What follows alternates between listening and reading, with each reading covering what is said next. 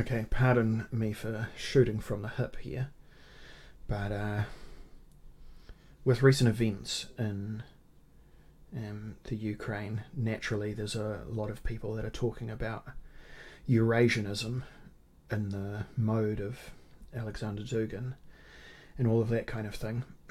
I haven't read enough Dugin to be able to comment intelligently on that.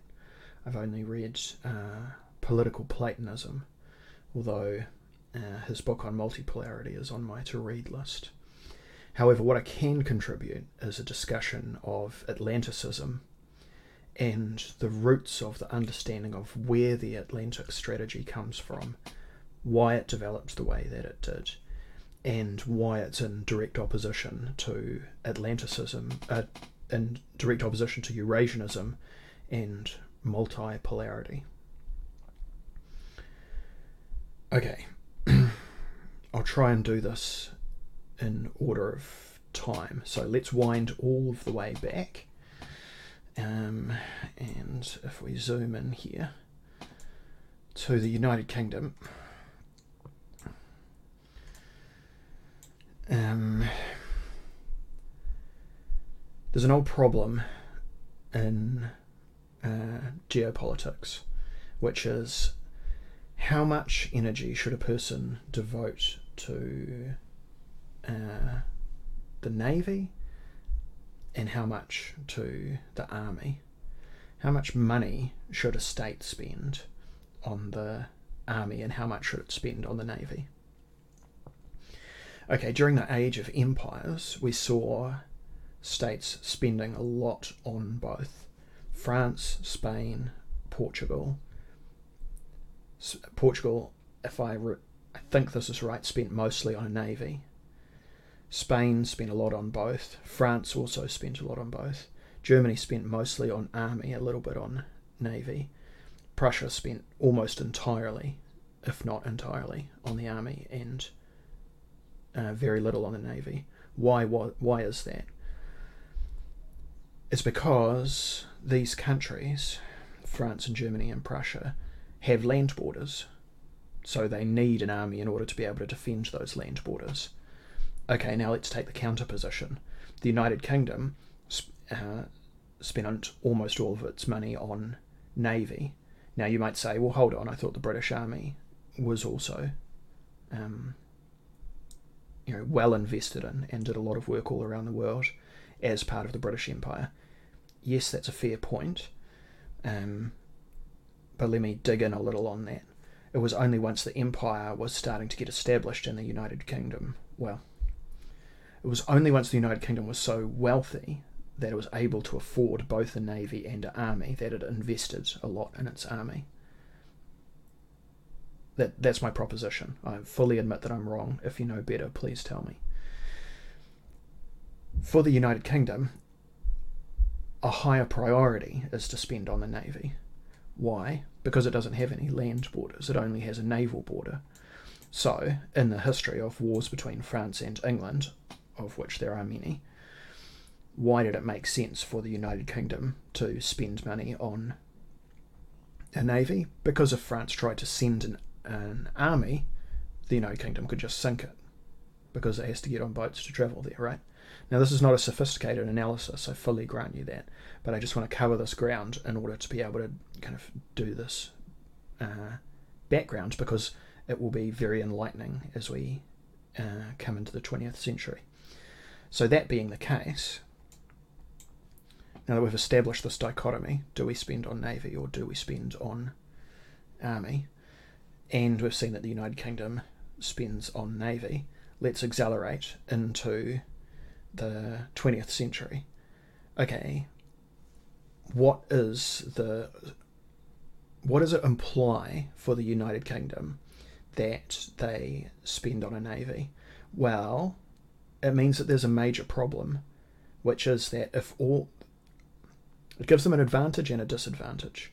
The advantage is that so long as Europe remains divided, no individual country will be able to get enough financial investment to be able to create a powerful enough navy to be able to secure a sea route to the United Kingdom and have enough money as well to be able to afford an army in order to be able to take over the United Kingdom.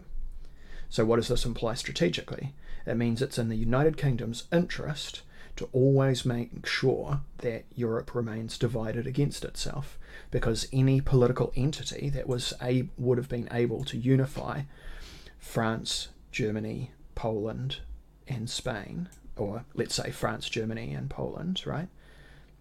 Um, and then you can add on any single one of Spain, Italy, or Russia, whatever you, the whichever countries you think are required in order to make that possible, right? Then they would be able to subdue England. This is the reason why historically we always see England intervening in wars on the continent on the side of the um, side that is losing, because they always want to try and maintain a balance of power of states against each other. Whereas usually, what would we what would we would expect from an orthodox strategic angle is you always join the side that is going to win, right? And this is a direct um, contravention of that principle, but for good reason. Now, this also explains the United Kingdom's behaviour inside the European Union when it was a member of the European Union, of essentially just trying to keep all of the states divided from each other. And this is why the why we can make the argument that the European Union that the United Kingdom leaving the European Union makes the European Union stronger. There's also some ways in which it makes it weaker, but in, in, one, in this sense in particular, one of the kind of internal wreckers of the attempt to unify economically the European continent has left. Okay, if you accept my analysis so far, then I put it to you following the sort of naval theories of um, naval theorists like Mackinder and Mahan that almost exactly the same argumentation can be made. Uh, let me get the map out so that we can look at it flat. Almost exactly the same argument can be made about the United States' approach to Eurasia. If we look at the continents, which ones are capable of being united uh, under a single political structure? Well, the United States is united under a single political structure. Okay, Mexico and Canada are not theoretically part of the United States, but they are integrated into the economic system. Um, is a little bit shaky. But if you'll just grant me that the United States is broadly speaking, uh, the North American continent is broadly speaking unified under a um, single political entity, or at the very least, there are no viable powers that can challenge the United States for control of the North Atlantic, uh, for the North American continent. Now let's look at the other uh, continents just to kind of do a rundown. Okay, South America is politically undivided and not unifiable. Africa is politically undefi- uh, politically divided and ununifiable. Antarctica, there's nobody there. Australia is unified under a single political entity, but um, due to the sparse kind of viable living conditions, even given its large natural resources, um, it doesn't have the ability to become a great power on its own, right?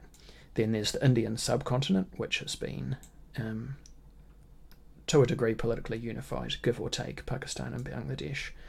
Okay, so what Mackinder and Mahan argued is that if a, a single political entity was capable of unifying the entirety of Eurasia underneath its control, it would be able to exploit resources of such incredible power that it would be the one entity that would be capable of being economically more powerful than the United States.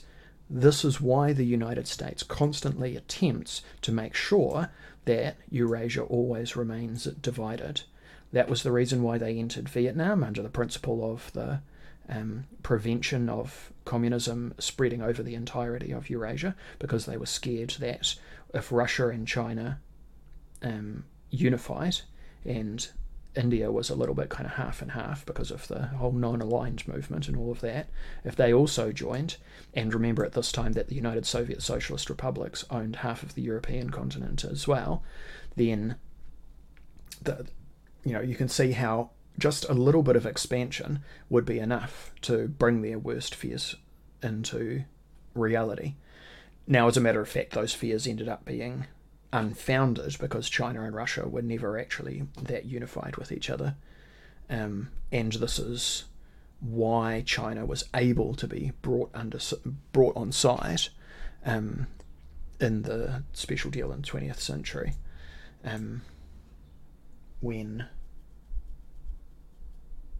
um, who's the guy that said I'm not a crook? You know, the pre- the president at that time went to China anyway, um, and managed to kind of flip them onto the US side. Um, so the point I'm trying to make is this is the fundamental logic of the Atlanticist movement that so long as the and this is the, and this is also the basis of the quote unquote special relationship. So long as the U- United Kingdom can keep uh, Europe divided and the United States can keep Eurasia divided, those two strategic approaches are perfectly in line with each other. And this is what has led people to say if the United Kingdom it doesn't have permanent allies, only permanent interests. Well, we can say a similar thing about the United States in relation to Eurasia, right? Um, Okay, so how does multipolarity threaten that? Well, the basis of the United States power in the world, uh, not including the nuclear element at the moment, is exactly the same as the United Kingdom's power in relation to uh, Europe. It's naval because most of the world is covered in water, most of the world is um, able to be won on the basis of naval power. Now, because the United States has been able to use its naval power to um, keep itself safe, and just to remind you here, the United States has um, a row of mountains running down both sides, a massive moat on either side, and a big bit in the middle that grows um, huge amounts of food and also is economically supplemented by its massive um, river network that makes uh, the economy strong because it's cheap to ship things. I'm just repeating Peter Zeihan's argument here. I don't deserve any credit for this, right? I'm basically just repeating other theorists' ideas. Um, so that being the case, that allows the United States to politically unify, then they can become rich, then they can afford both a navy and an army, which means they can have an expeditionary force, which means they can maintain a world order because they can go places and have wars there. Please keep in mind I am not making any moral arguments inside this video. I am only talking about the strategic reasons that people are doing things. Um, you can feel free to say that's good or that's evil or whatever. That's I don't care. Okay, so, how does multipolarity threaten the US world order? From the perspective of an Atlanticist or Eurasianist, um, you could argue that it doesn't. If other states are um, merely promoting their own cultures, Russia, China, Brazil, India, and attempting to become their own sort of um, great powers, but none of them are becoming actual superpowers that can threaten the United States. They gain spheres of influence inside their own regional zones. To what degree does that threaten the Atlanticist strategy? Well, you could make the argument that it doesn't, but I would put it to you that in, if any of these countries wa- was able to do that, then they would be a, be getting close to being able to unify their economies in a way that would start being able to gain enough wealth.